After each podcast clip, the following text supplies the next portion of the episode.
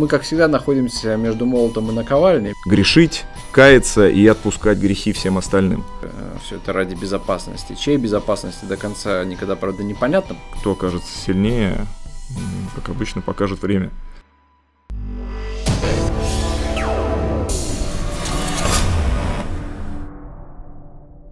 Салют, друзья! Радио Республика снова с вами. Надеюсь, вы по нам соскучились. Это Радио Республика события, где мы представляем республиканский взгляд на актуальную политическую повестку. Новостей сегодня много, и, конечно, в первую очередь мы не могли пройти мимо инициативы, которую предложила часть оппозиции, которая находится сегодня в эмиграции, а именно внедрение, введение паспортов хороших русских. Забавно и очень символично, что эта идея родилась в один день с возрожденной пионерской организацией. Что думаете, Родион, как вам эта идея? Да, мне кажется, пионеры сейчас живут по обе стороны границы. То есть совершенно не обязательно быть сторонником а, спецоперации и вообще государственной власти, чтобы оказаться таким же самым пионером.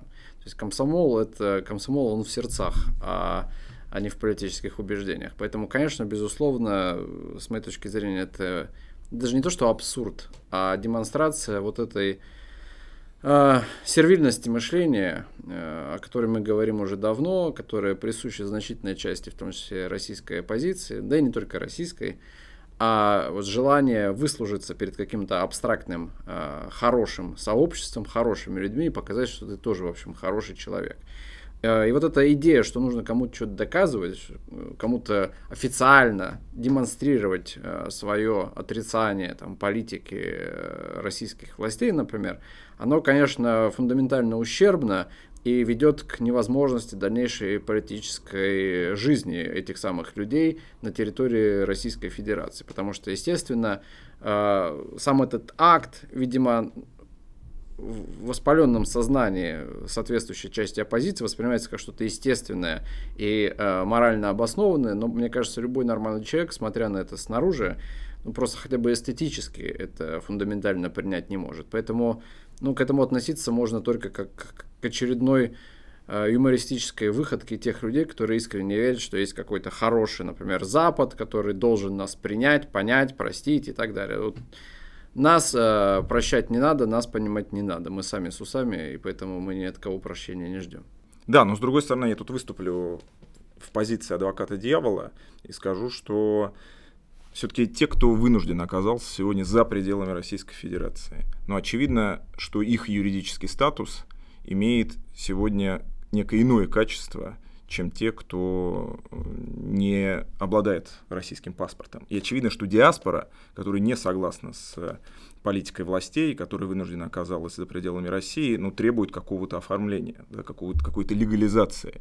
Да, почему не рассматривать, например, эту инициативу как, как низовую инициативу, которая помогла бы решить, во-первых, многие бытовые вопросы, ведь русские сегодня оказались в тисках не только со стороны путинской власти, да, но второе, вторые жернова, они смыкаются со стороны Запада, который отключает им карты, который э, блокирует им возможности использовать различные там технические средства по там, бронированию отелей и так далее. То есть вся, всячески затрудняет им э, бытовую жизнь.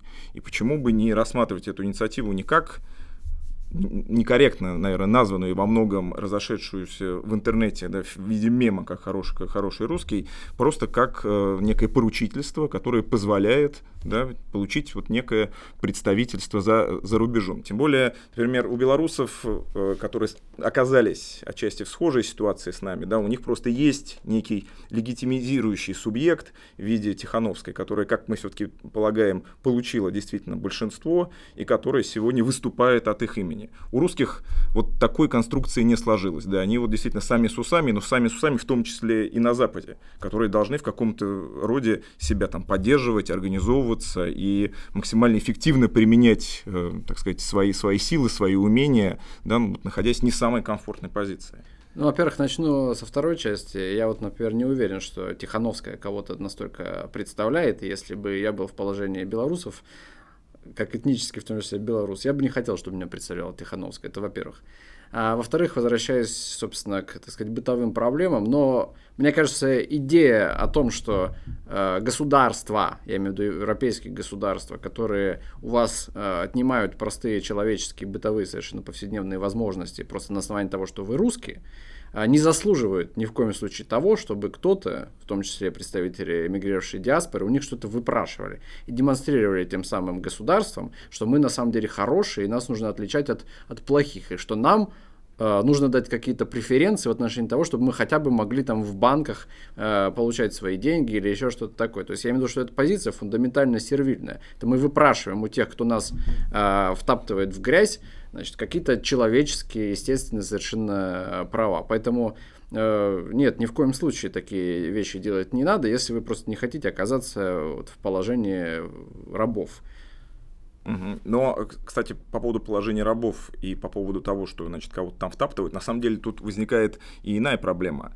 А в действительности ли существуют такие трудности сегодня вот в, в рамках там, бытовой жизни, с которой сталкиваются россияне? То есть на самом-то деле вы можете, если вы находитесь за рубежом, открыть там западную э, карточку банковскую и также пользоваться этими услугами. В магазине с вас никто не требует паспорт для того, чтобы что-то покупали. То есть на самом-то деле вот так фундаментально возможно и как бы стиль жизни тех людей, которые оказался там, он никак и не поменялся. И возможно, что эта э, инициатива в первую очередь просто направлена на то, чтобы как-то монополизировать возможность выступать от имени условных несогласных, которых иммигрировали, да, возможность выступать части той оппозиции, которая ну, стремится к максимальному расширению своего собственного влияния. И мне здесь, конечно, в первую очередь претензии, наверное, этического характера и политического. То есть политически, если все-таки вы претендуете на то, чтобы выступать от имени большинства, да, поскольку власть исходя из той же демократической парадигмы, невозможно получить э, просто как-то агрегировав и это, это активное меньшинство, то вы, вводя эти самые списки, вы делаете ровно обратное. То есть вы тем самым подтверждаете, что вы всего лишь небольшое, небольшая группа лиц, которые строят самостоятельную идентичность, противопоставляя себя большинству. И самое подлое, конечно, в том, что отрицается священный либеральный принцип презумпции невиновности. То есть те, кто не подписал, автоматически зачисляются в некоторых плохих, в группу некоторых плохих русских. Ну, более того, вообще складывается ощущение, что у нас, оказывается, сам факт иммиграции – является каким-то этически важным актом, что, дескать, ну вот поскольку мы эмигрировали, мы тем самым как бы продемонстрировали свое несогласие с происходящим.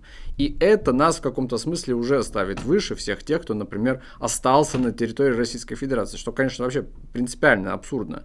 То есть я понимаю еще, например, людей, которые бы тут выходили, например, на какие-то несанкционированные митинги, допустим, и потом требовали там из застенок признавать себя в качестве, ну вот, так сказать, э, ключевых акторов борьбы за свободу и так далее. Но сам факт эмиграции, он, естественно, не является каким-то важным э, этическим фактом. Мы это с вами даже обсуждали, что мы, конечно, никого не можем обвинять в этом или еще такое, но именно в том смысле, что это нейтральная вещь, это просто техника, ну, сохранения, например, свободы или еще что-то такое. Но само по себе это, конечно, не дает э, права тем, кто находится в эмиграции, объявлять себя там совестью нации, что вот мы отсюда принимаем за вас решения, в каких формах мы оформляем нашу оппозиционную повестку, и что мы сейчас вот вам даем те инструменты, которые позволят вам продемонстрировать всем остальным э, значит, э, свободным людям, человечеству, что вы на самом деле хорошие, в том числе сидя у себя там, значит, в Российской Федерации. Ну, то есть это очередная э, вот эта доступная буржуазному мышлению конструкция, когда мы вроде как и рыбку съели, на пароходе покатались, мы вроде как и спасли себя, как нам кажется, и оказались в более свободных условиях, и еще и поставили себя выше всех людей с некрасивыми лицами, у которых, может быть, даже просто нет технической возможности, например, покинуть территорию Российской Федерации, и они живут где-нибудь там на Урале и работают э, на заводе, или там еще где-нибудь, и у них просто нет средств на то, чтобы покинуть территорию, ну, хотя бы пусть эти люди, значит, получат какой-то там паспорт э, хорошего русского, чтобы мы на них косо не смотрели из э, своих айтишных э, коуворкингов, кластеров. кластеров где-нибудь там в Грузии, Армении, э, не знаю, Литве, Латвии или еще чем-нибудь. Да, это забавно по поводу тех, э, кто остался, еще некоторые сентенции прозвучали со стороны там, представителей вот этого антивоенного комитета, что, значит, если ты остаешься, так ты еще являешься и соучастником, потому что ты платишь налоги, потому что ты в действительности не можешь каким-то активным образом существенно влиять на политику властей. То есть ты на себя принимаешь ответственность и вину за происходящее, забывая при этом, меня вот это всегда поражает, что вот каждый раз на эти же самые грабли наступают эм, вот эти родители за нравственную чистоту, забывая о том, что главными спонсорами российского бюджета да, который, на, на, деньги, на деньги которого в том числе и осуществляются специальные военные операции, являются западные политики и западные государства, которые тратят с каждым днем несколько миллиардов долларов э, для, собственно, на эти цели. Ну, повторюсь, мне кажется, мы здесь сталкиваемся с той ситуацией, которая у нас в России воспроизводится просто из года в год, и из десятилетия в десятилетие, когда группа людей считает себя этически стоящими на совершенно другом уровне и вообще исключительно свои суждения о мире считают ну, вот, этической нормой. И в силу правильности просто своей позиции, а у либералов их позиция всегда является правильной просто по умолчанию, они свысока смотрят на всех тех, кто думает иначе. И э, это происходило и в 90-е годы, например, на территории самой Российской Федерации, когда либералы считали всех просто настолько отсталыми, что они вот не, при, не при, э, принимают либеральные ценности. И поэтому их, конечно, нужно всех там э, загонять в какие-нибудь... Э, ну, 282 статья, Да, гетто, просто потому что, ну вот вы не правы, и настолько не правы, что даже почти что не люди.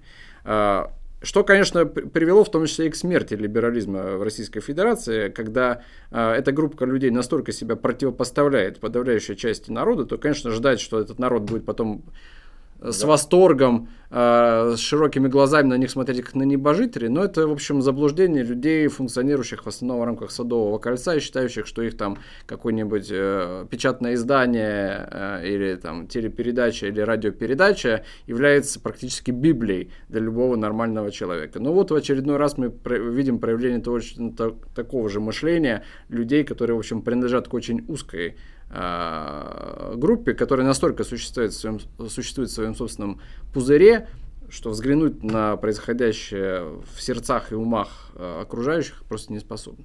Да, я еще, э, как бы закрывая этот вопрос, э, хотел бы сказать, что все-таки корни даже не в 90-х годах и не в появлении там, какого-то креативного либерального класса, который себя противопоставил, а что он есть на самом деле порождение той советской номенклатуры и советской пропаганды, которая как бы вбила в сознание людей, что существует некая интеллигенция, которая может грешить, каяться и отпускать грехи всем остальным.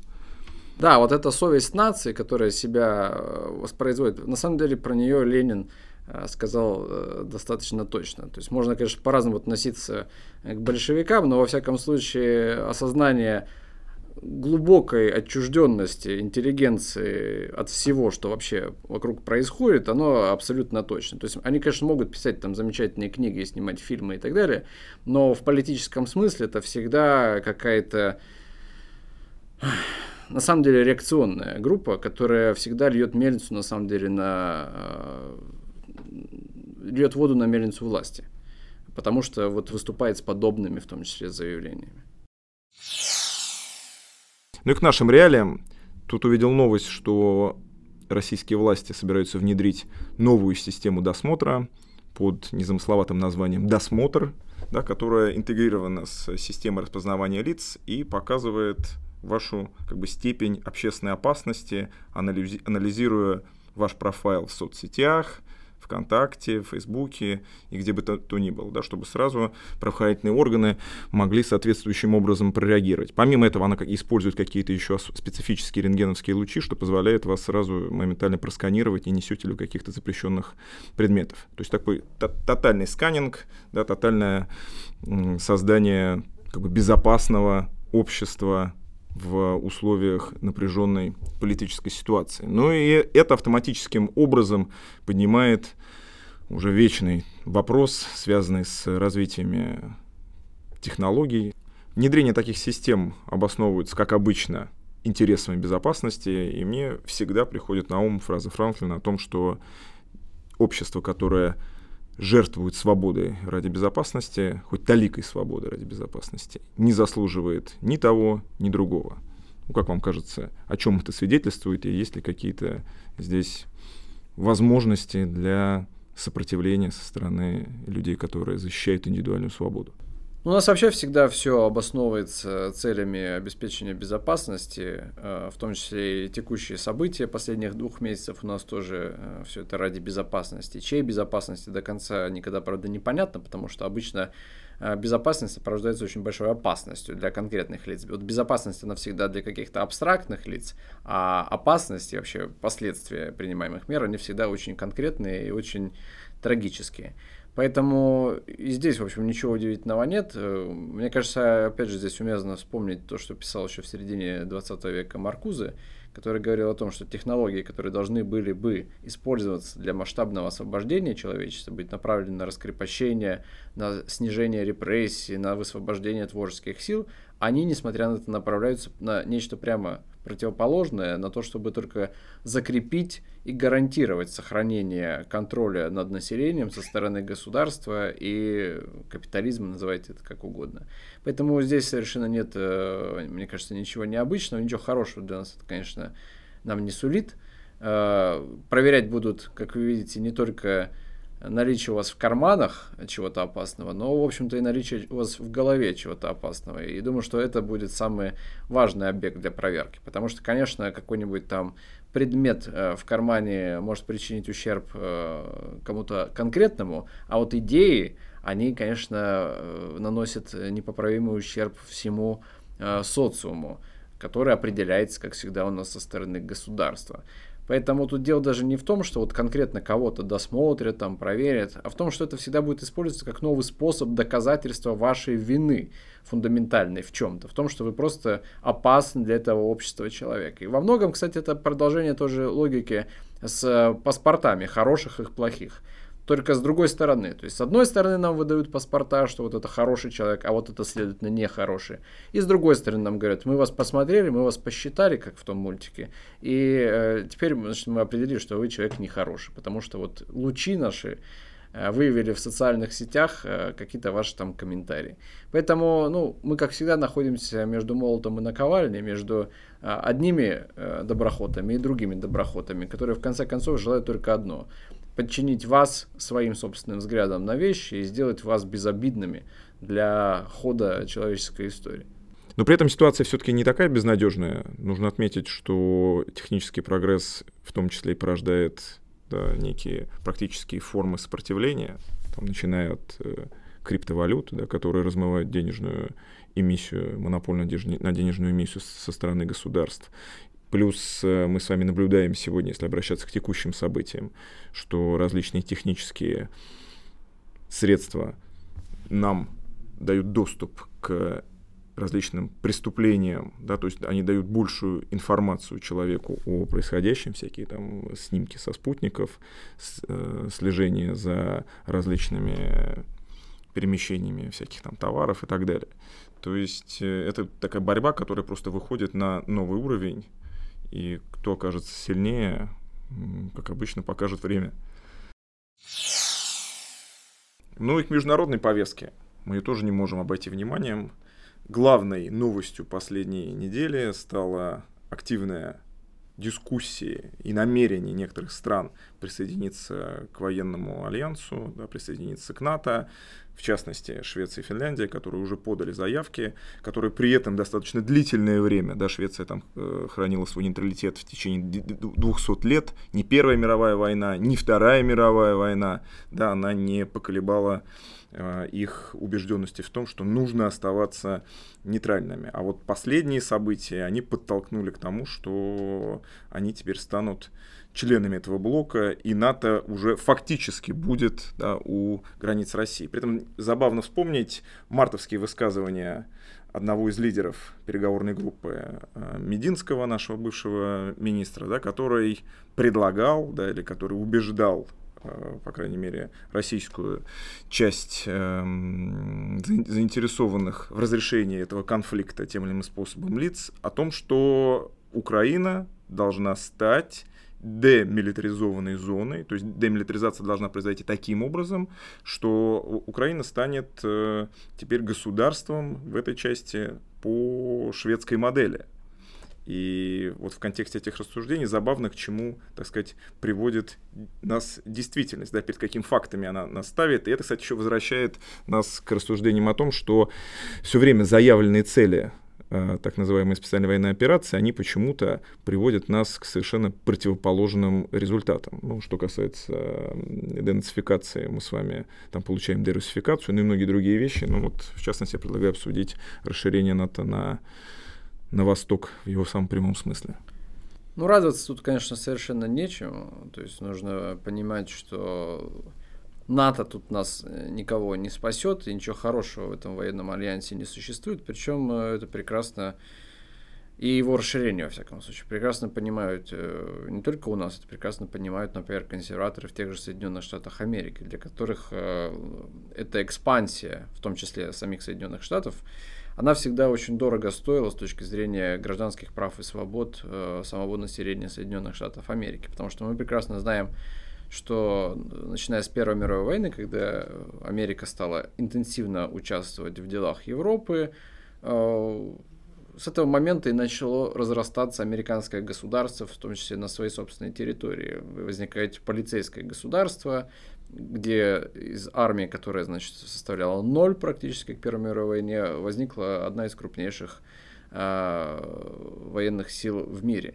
И поэтому консерваторы сегодня в США, конечно, пишут о том, что расширение НАТО на восток совершенно не требуется, потому что те же самые США берут на себя обязательства, в том числе по защите огромной э, границы э, с нами, я имею в виду для этих новых э, стран, что, конечно, означает проблемы для американского же налогоплательщика. Поэтому подобные военные альянсы, их расширение, это, конечно, всегда э, акции в пользу бюрократии и, собственно говоря, военных, конечно, безусловно, которые заинтересованы в обострении подобного рода конфликтов. Поэтому э, с ужасом, конечно, я смотрю на тех э, отечественных, в том числе оппозиционеров, которые говорят, вот как здорово, значит, вот цивилизованный западный мир – расширяется, и нужно поддерживать, например, наоборот, НАТО. И вообще, конечно, было бы как бы здорово, если бы нас туда когда-то приняли, значит, нам бы всем было там хорошо. Но понятно, что никто бы нас туда никогда не принял, это во-первых. А во-вторых, это, опять же, вот эта сервильная позиция, что вот если кто-то является врагом нашей сегодняшней государственной власти, значит, это наш автоматический друг. Значит, его нужно всячески поддерживать и говорить, какой НАТО хороший, например, какие мы плохие. Ну, конечно, ничего хорошего в этом самом НАТО нет. И, безусловно, это опасность не столько даже для а, государственной власти Российской Федерации, которая нас в этом смысле не очень интересует, а сколько в том числе для населения Российской Федерации. Поэтому это действительно военная угроза, э, совершенно ненужная, которая в том числе вызвана э, некоторыми опрометчивыми действиями э, другого обкома, не Вашингтонского, а более близкого к нам.